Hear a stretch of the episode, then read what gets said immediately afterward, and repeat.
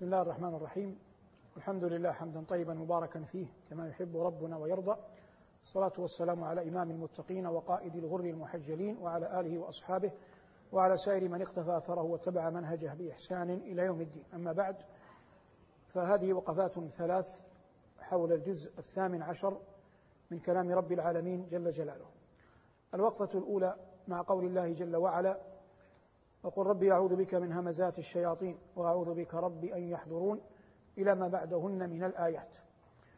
أما مناسبة الآية لما قبلها فإن الآية التي قبلها تقول ادفع بالتي هي أحسن السيئة.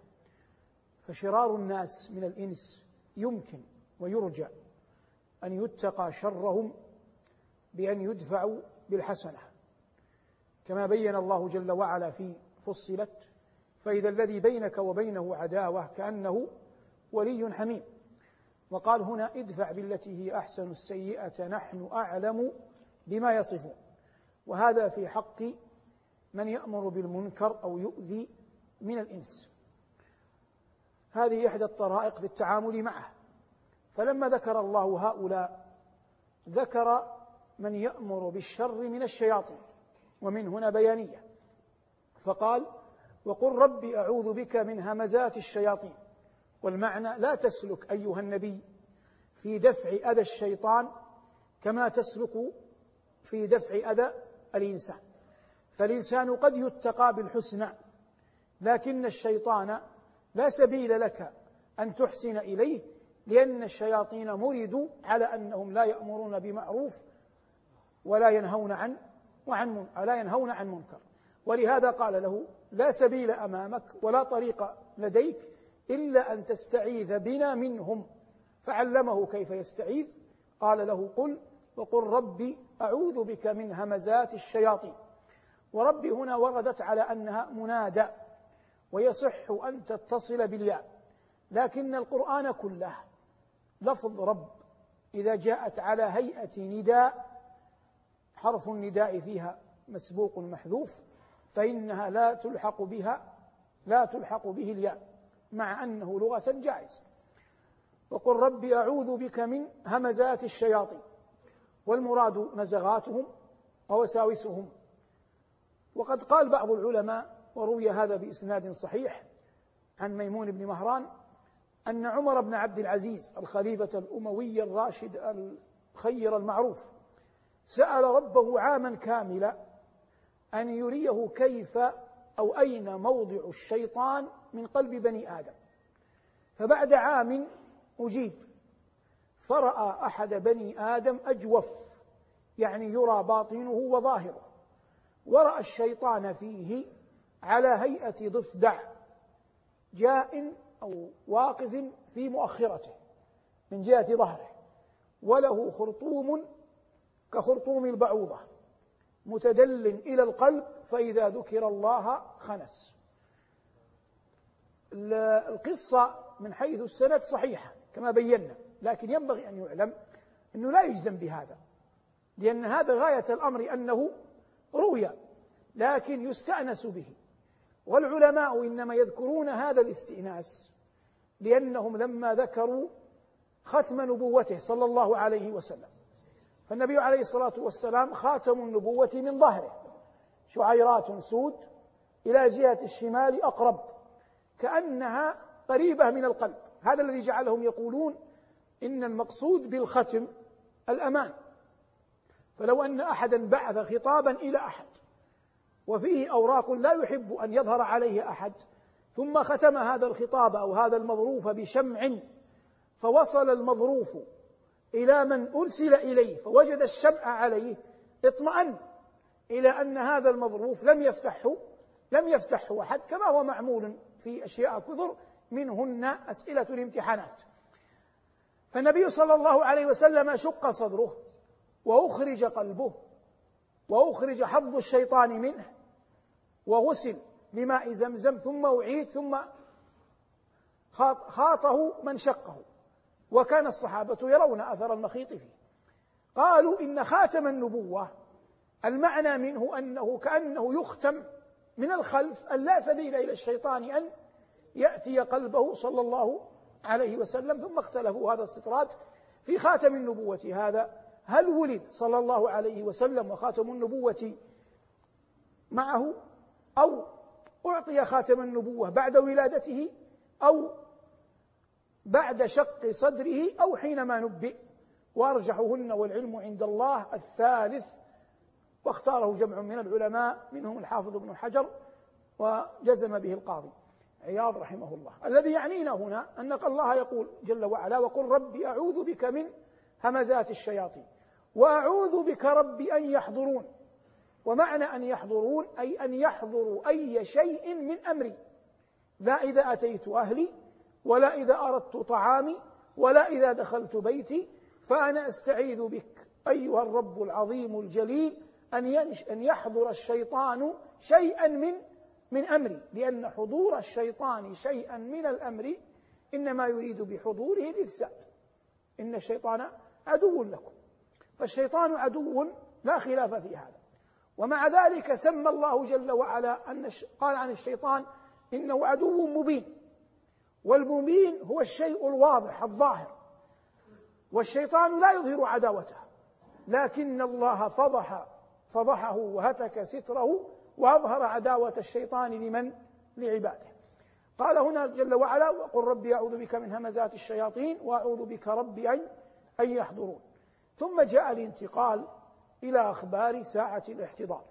فقال جل وعلا حتى إذا جاء أحدهم الموت قال رب ارجعون. مرجعها إلى أهل الكفر والفسوق. الموت جاء أحدهم الموت المقصود مقدماته. وحلت ساعة الاحتضار. لأن الإنسان إذا مات لا يتلفظ لا يتكلم. وإنما المقصود عاين الإنسان الموت. حتى إذا جاء أحدهم الموت قال رب ارجعون. والمعنى ارجعوني إلى الدنيا كرة أخرى. هناك يتيقن. وقطعا كل من عاين الموت سيتيقن أنه مقبل على عالم آخر. وخليفة رسول الله أبو بكر لما أراد أن يجعل عمر بعده خليفة كتب في كتابه هذا ما كتبه أبو بكر الصديق حال كونه مقبل على مقبلا على الآخرة. فقد وليت عليكم من بعدي عمر بن الخطاب فإن أصاب فذاك ظني به وإن غير وبدل فلا أعلم الغيب وسيعلم الذين ظلموا أي منقلب ينقلبون. موضع موضع الشاهد من الخبر قوله حال منقلبه إلى الآخرة حال إقباله على الآخرة. ولهذا عياذا بالله من لم يتعظ حينها ولم يرزق رقة وقتها فهذا من القسوة بمكان. وما ساعة الاحتضار إلا تحصيل لساعات مضت وأيام خلت وأعمال قد سلفت. حتى إذا جاء أحدهم الموت قال رب ارجعون لعلي أعمل صالحا فيما تركت. جاء الجواب كلا وهي كلمة معناها الردع والزجر.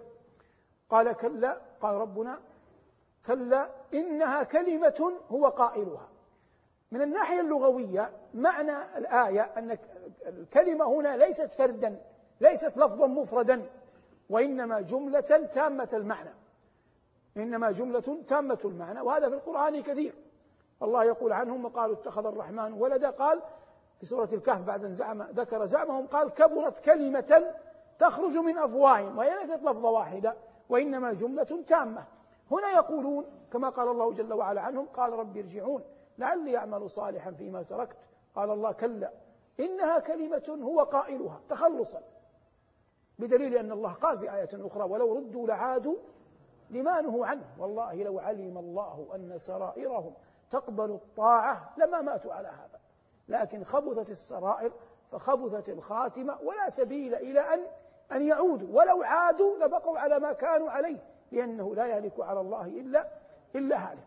قال ربنا إنها كلمة هو قائلها ومن ورائهم برزخ إلى يوم يبعثون. كلمة وراء تأتي بمعنى وراء الخلف وتأتي معنى كلمة وراء بمعنى الأمام ومنها هذه الآية. فإن الله يقول ومن ورائهم برزخ ومعلوم أن حياة البرزخ ليست قد مضت وانتهت وإنما هي في مقتبل ما سيرونه. وتأتي أحيانا بمعنى غير ومنه قول الله جل وعلا وأحل لكم ما وراء ذلكم أن تبتغوا بأموالكم محسنين. أي غير ذلك من المحصنات ومن المحرمات. موضوع الشاهد الله يقول ومن ورائهم برزخ إلى يوم يبعثون. البرزخ في اللغة الفاصل بين الشيئين. كما أن وادي محسر برزخ ما بين منى ومزدلفة. ويقول الله عن البحر برزخا وحجرا محجورا. هنا ومن ورائهم برزخ إلى يوم يبعثون حياة البرزخ. حياة البرزخ الناس يرون الموتى يرون القبور. عليهن رمل مسنم ويرون آية علامة حجر يدل على أنه قبر ويظنون أن صاحب الجسد لا يفقه شيئا مما يقع حوله. نعم لكن هو نفسه يعيش حياة أخرى. بموتك تنتقل من مرحلة إلى مرحلة من حياة لحياة. لو قيل لأي جنين في بطن أمه اليوم أن الحياة الدنيا فيها وفيها وفيها ما نحن فيه لا يصدق. فكذلك ما سنقبل عليه شيء آخر. عوالم لا تنتهي. أقوام يعذبون وأقوام ينعمون. أقوام يشعرون أنهم في ضيق وأقوام يشعرون أنهم في سعة. هذا يرد رأسه وهذا تشقق شفتاه وهذا يصنع به وهذا يلقى. الله جل وعلا يقول عن آل فرعون النار يعرضون عليها غدوا وعشيا هذا قبل يوم القيامة. ثم قال ويوم تقوم الساعة أدخلوا آل فرعون أشد العذاب. وهذا كله يجب أن يفقه أن تعرف أن البرزخ حياة ما بين الحياة الدنيا وحياة الآخرة وأنها عالم ومرحلة لا بد من من خوضها وإتيانها. عافانا الله وإياكم فيها. تعالوا ساعة نؤمن مع القرآن. مع القرآن. الوقفة الثانية تتم للأولى. الله يقول ومن ورائهم برزخ إلى يوم يبعثون. فإذا جاء يوم البعث كيف يكون؟ أجاب رب العالمين. قال فإذا نفخ في الصور. إذا يوجد آلة ينفخ فيها. ولا بد في الآلة هذه حتى تنفخ أن يكون هناك نافخ. والذي سينفخ إجماعا إسرافيل أين هو؟ قد أحنى جبهته وأصغى أذنه. ينتظر الأمر من الله أن ينفخ والصور في يده. قال هذا النبي صلى الله عليه وسلم للصحابة قالوا يا رسول الله ما نقول؟ قال قولوا حسبنا الله ونعم الوكيل. حسبنا الله ونعم الوكيل. فإذا نفخ في الصور فلا أنساب بينهم أي انقطع الانتفاع بالأنساب. فلا أنساب بينهم يومئذ ولا يتساءلون ولا ريب أن النسب اليوم يرفع ينفع صاحبه. لكن حياة الآخرة بعد البعث غير حياة الدنيا. بل إن الإنسان يحاول أن يفر ممن يعرفهم. والسؤال الذي دائما يؤتى لأهل العلم قضية تقديم الأخ وتأخير الأب والأم في آيات كثر في القضية هذه. يجعل الإنسان يفر ممن حوله سبب يسير. هو أن الإنسان بكثرة خلطته للغير تنشأ مظالم. فإذا جاء يوم إذا جاء يوم القيامة خاف أن يكون قد ظلم زيدا ظلم عمرا وهو يومئذ ظنين بحسناته. فيخاف أن تذهب حسناته لمن ظلمه. ولو أن أحدا لديه أسرة. أبوان وزوجة وأبناء وإخوة وهو في تعامله معهم عقلا. أيهم يكون أكثر نيلا لظلمه؟ سيكون ظلمه لإخوته أكثر من ظلمه لأبويه وظلمه لأبويه أكثر من ظلمه لأولاده لأن أولاده المحبة نحوهم شديدة. ثم الوالدان ثم الإخوة. إذا جاء يوم القيامة يبدأ يفر من من؟ ممن غلب على ظنه أنه ظلمه. قال الله يوم يفر المرء من أخيه وأمه وأبيه وصاحبته وبنيه. لأنه يعلم أن يومها لا دينار ولا درهم إنما هي حسنات و وسيئات. أين العاقل؟ العاقل من احتاط لهذا؟ وتجنب أن يظلم أحدا. قرب أم أم بعد؟ قال ربنا فإذا نفخ في الصور فلا أنسب بينهم يومئذ ولا يتساءلون. ثم أخبر الله عن الميزان. قال فمن ثقلت موازينه فأولئك هم المفلحون. ومن خفت موازينه فأولئك الذين خسروا أنفسهم في جهنم خالدون تلفح وجوههم النار وهم فيها كالحون. الميزان له كفتان لكن السؤال ما الذي يوزن؟ هذا فيه خلاف بين العلماء. قال بعضهم الذي يوزن العمل. واحتجوا بأحاديث منها والحمد لله تملأ تملأ الميزان. قال آخرون إن الذي يوزن صحائف الأعمال.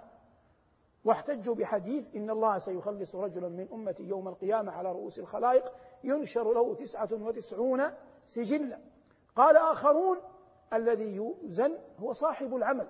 واحتجوا بحديث أتعجبون من دقة ساقيه يعني في حديث عبد الله بن مسعود والله لهما في الميزان أثقل من جبل أحد. وبآية فلا نقيم له. تلفح وجوههم النار وهم فيها كالحون الميزان له كفتان لكن السؤال ما الذي يوزن؟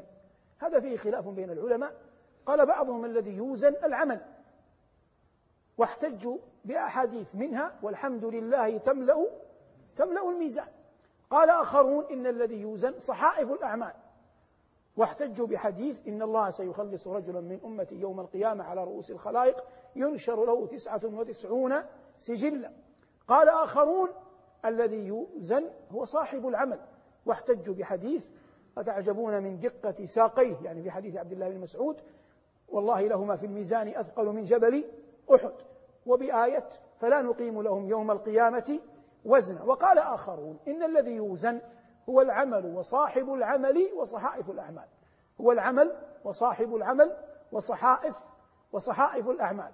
هذا هو الراجح من أقوال من أقوال العلماء. قال ربنا فمن ثقلت موازينه فأولئك هم المفلحون ومن خفت موازينه فأولئك الذين خسروا أنفسهم في جهنم خالدون تلفح وجوههم النار وهم فيها كالحون ثم يسألون لا سؤال استعلام لكن سؤال توبيخ.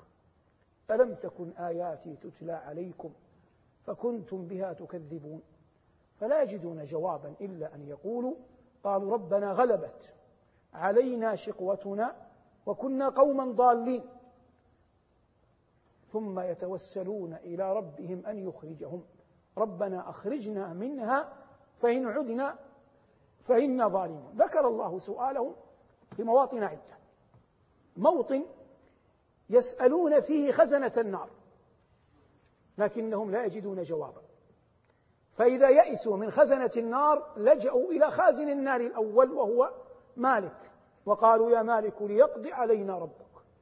فإذا يئسوا من مالك سألوا رب العالمين ربنا أخرجنا منها فإن عدنا فإنا ظالمون. قال اخسأوا فيها ولا تكلمون فلا يتكلمون بعدها أبدا. نعوذ بالله أن نكون ممن نسأل هذا أو يرد علينا بمثل هذا. قال اخسأوا فيها ولا تكلمون. ثم بين حال الأتقياء في الدنيا. قال إنه كان فريق من عبادي.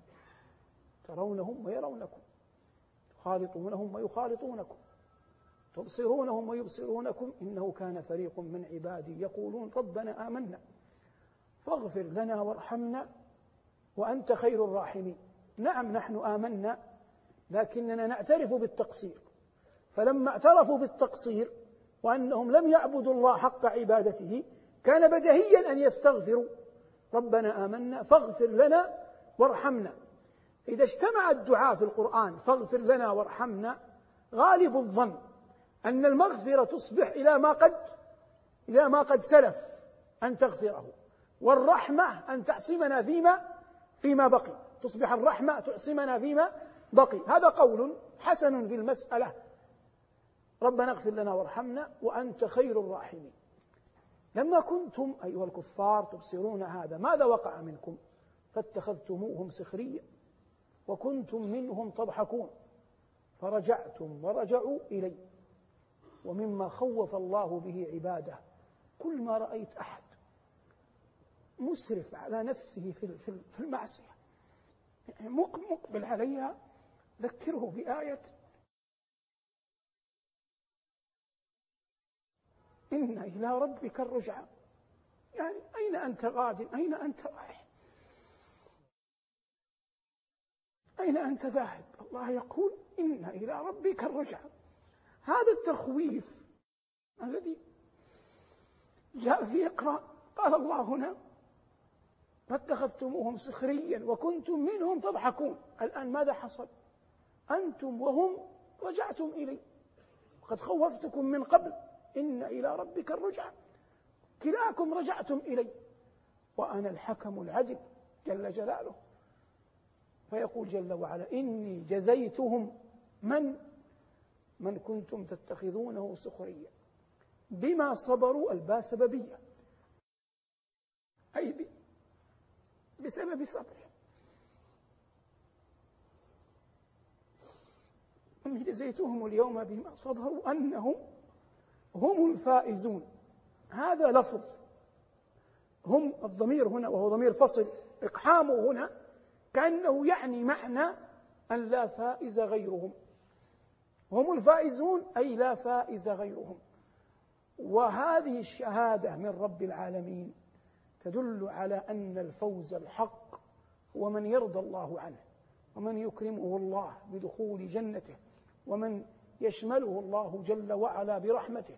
إني جزيتهم اليوم بما صبروا أنهم هم الفائزون. فيتساءلون قال كم لبثتم في الأرض عدد سنين؟ قالوا لبثنا يوما أو بعض يوم.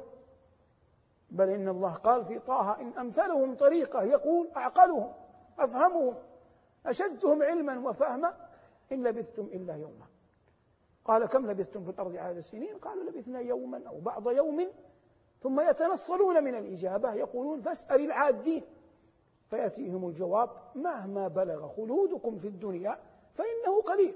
قال إن لبثتم إلا قليلا لو أنكم كنتم تعلمون أفحسبتم أنما خلقناكم عبثا لا لأمر عظيم وخطب جليل وهو عبادته جل وعلا. أفحسبتم أنما خلقناكم عبثا وأنكم إلينا لا ترجعون؟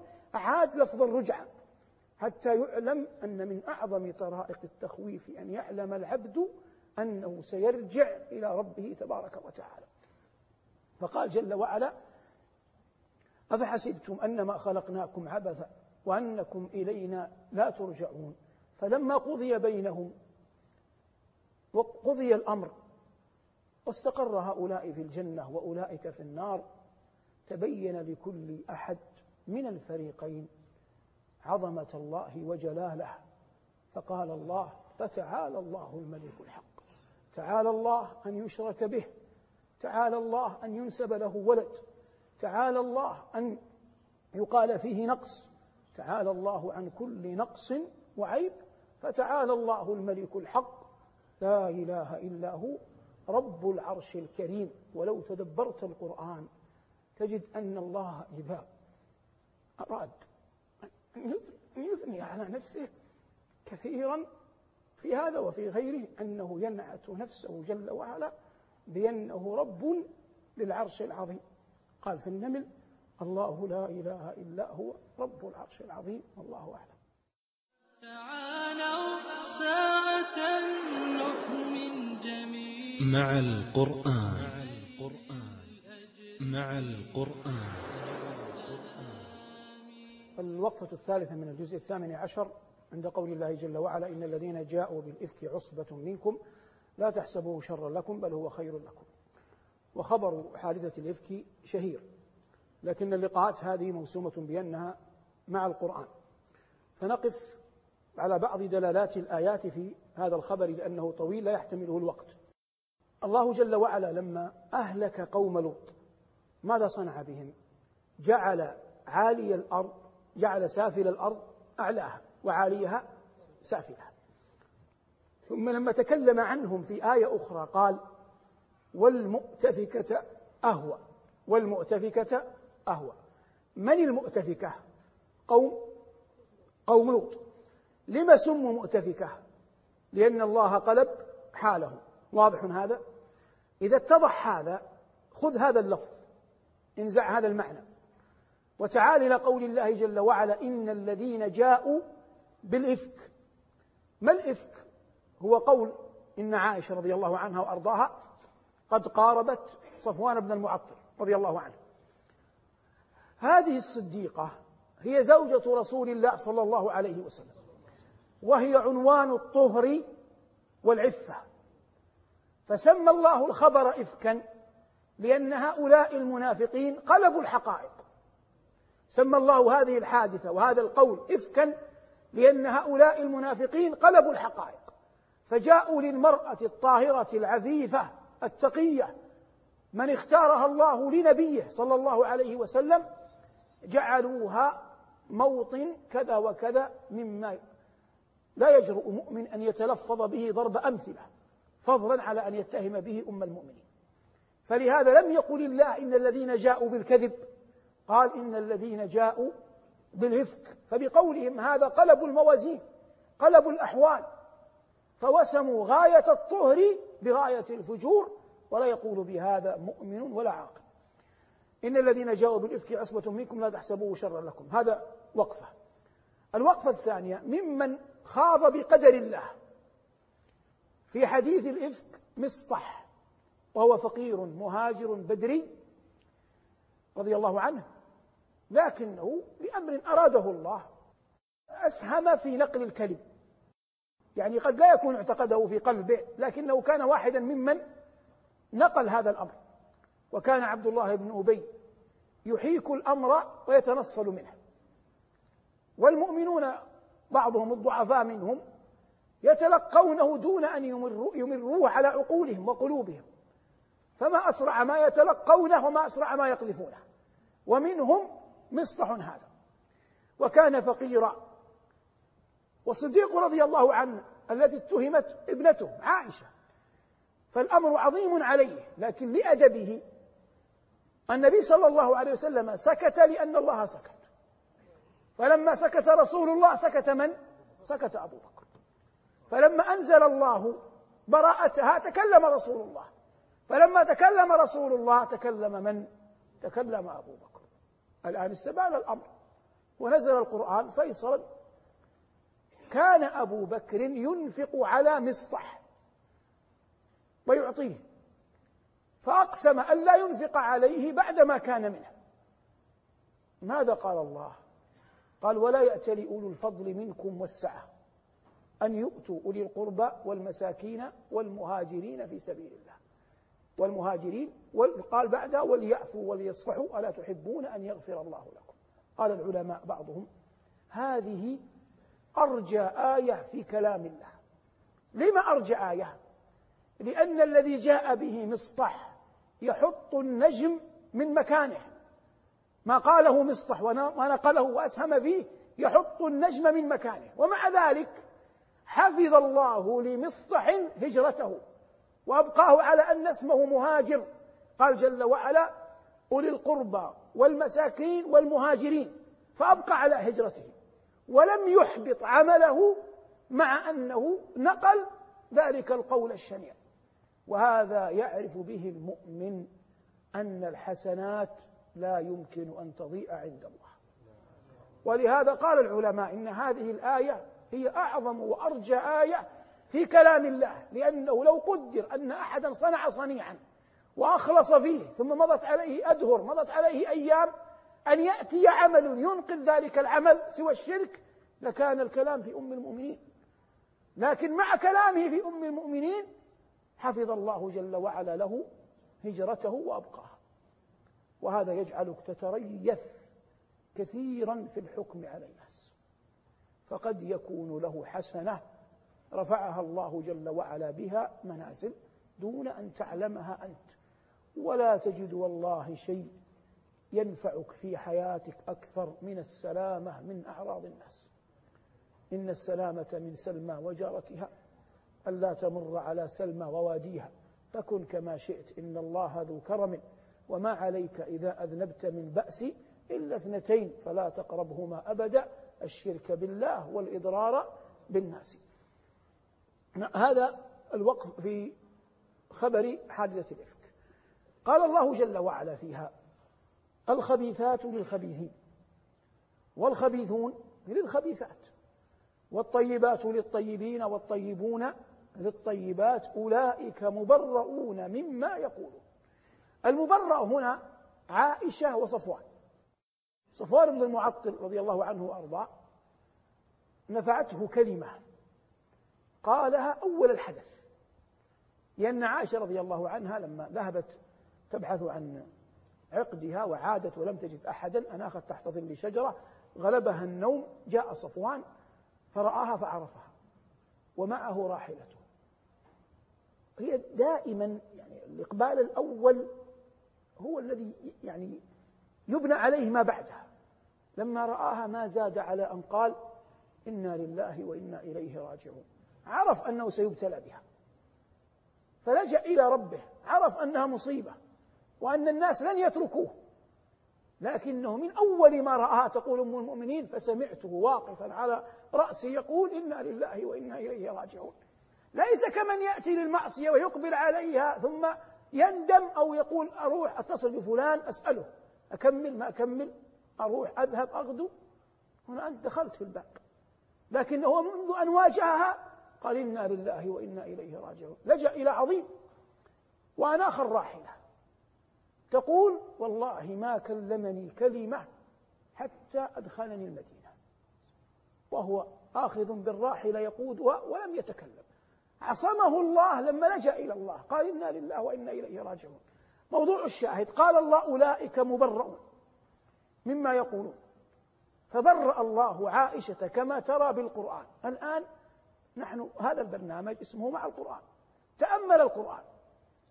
أتهم يوسف. فبرأه الله بقول شاهد من أهل البيت من أهل بيت العزيز. واتهمت مريم. فبرأها الله بأن أنطق ابنها. واتهم موسى. فبرأه الله بالحجر لما يجري وموسى يتبعه حتى علم بني إسرائيل أن موسى ليس فيه شيء في جسده. واتهمت أم المؤمنين فبرأها الله بقرآن نزل من فوق سبع سماوات. ليبين الله عظيم شرف بيت نبيه صلى الله عليه وسلم. أولئك مبرؤون مما يقولون لهم مغفرة ورزق كريم. والعجب أنها رضي الله عنها وأرضاها امرأة وأي امرأة. لما جاءت البراءة كانت هي في ناحية البيت تبكي. فنزل القرآن عليه صلى الله عليه وسلم وكان الوحي ثقيلا حتى إنه لا يتحطر يتقطر منه العرق وهو في يوم شائت. ثم قرأ. وقال أخبرها أن الله برأها. فقالت أمها أم رومان قومي إلى رسول الله فاشكريه. قالت والله لا أقوم إليه أبدا ولكني أحمد الله. ولما غلبت إحدى أمهات المؤمنين بسلطانها وبيانها تعجب صلى الله عليه وسلم ونظر كيف انتقمت لنفسها فقال إنها ابنة أبي بكر. يعني ليس شيئا غريبا منها إنها ابنة أبي بكر لأن أبا بكر رضي الله عنه لا أحد في الأمة غير النبي يعدله رضي الله عنه وأرضاه والحمد لله رب العالمين. مع القرآن نحيا في سلام فخير الوقت في خير الكلام. بتفسير وأخبار حسان عن المختار نبراس الظلام. مع إحساس تسامت به الأرواح في أعلى مقام.